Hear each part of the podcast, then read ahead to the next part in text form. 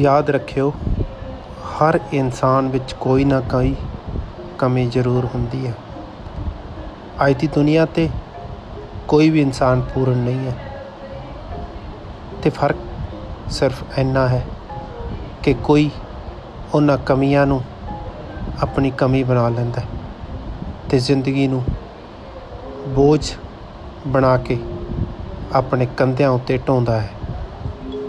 ਤੇ ਕੋਈ ਇਨਸਾਨ ਉਹਨਾਂ ਕਮੀਆਂ ਨੂੰ ਦੂਰ ਕਰਕੇ ਉਹਨਾਂ ਕਮੀਆਂ ਨੂੰ ਆਪਣੀ ਤਾਕਤ ਬਣਾ ਲੈਂਦਾ ਹੈ ਤੇ ਮੰਜ਼ਲ ਦੇ ਮੱਥੇ ਉੱਤੇ ਤਖਤੀ ਬਣਾ ਕੇ ਲਾਉਂਦਾ ਹੈ। ਆਓ, ਉਹਨਾਂ ਕਮੀਆਂ ਦੂਰ ਕਰੀਏ ਤੇ ਇਨਸਾਨ ਹੋਣ ਦਾ ਫਰਜ਼ ਅਦਾ ਕਰੀਏ। ਝੁੱਕ ਕੇ ਨਹੀਂ, ਰੁਕ ਕੇ ਨਹੀਂ, ਬੁਲੰਦ ਆਵਾਜ਼ ਨਾਲ ਬੋਲੀਏ, ਜ਼ਿੰਦਗੀ ਜਿੰਦਾਬਾਦ ਹੈ। ਜ਼ਿੰਦਗੀ ਜਿੰਦਾਬਾਦ ਰਹੇਗੀ।